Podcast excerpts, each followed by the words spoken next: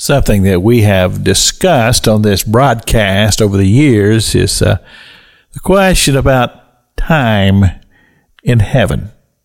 And the tendency is is that we want to consider the time in heaven as we do time here on earth. And we want to put a number on things.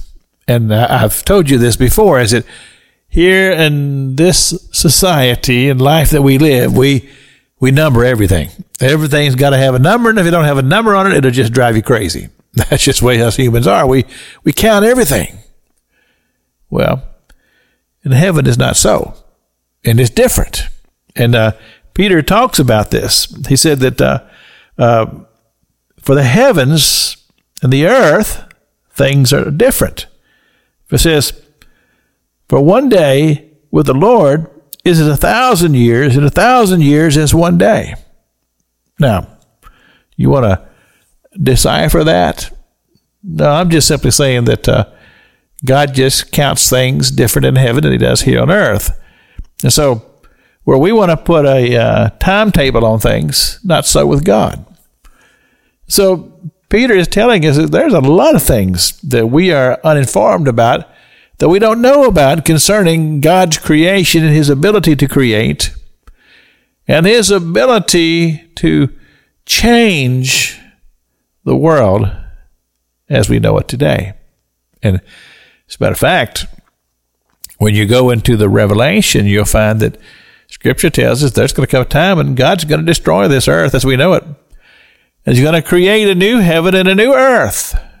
And that's the one he describes to us there in the last few chapters of the Revelation.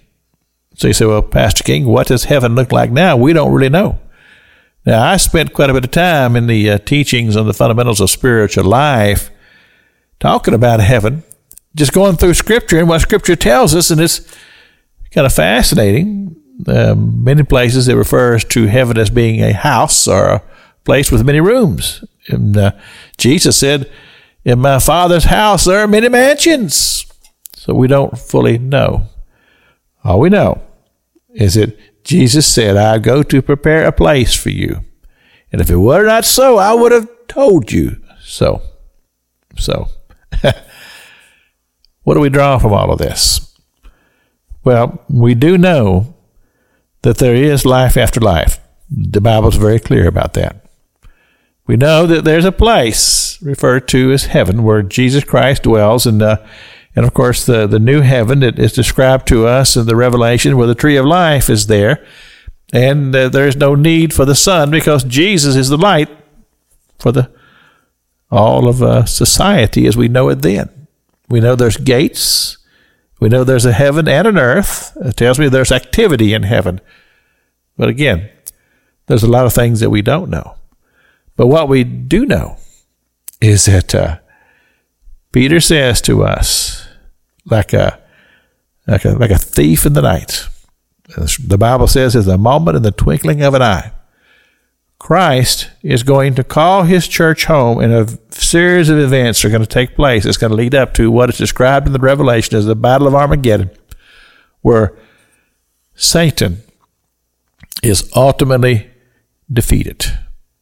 And uh, society changes.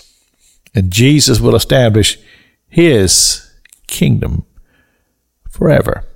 Pastor Jack King with the gospel on the radio broadcast.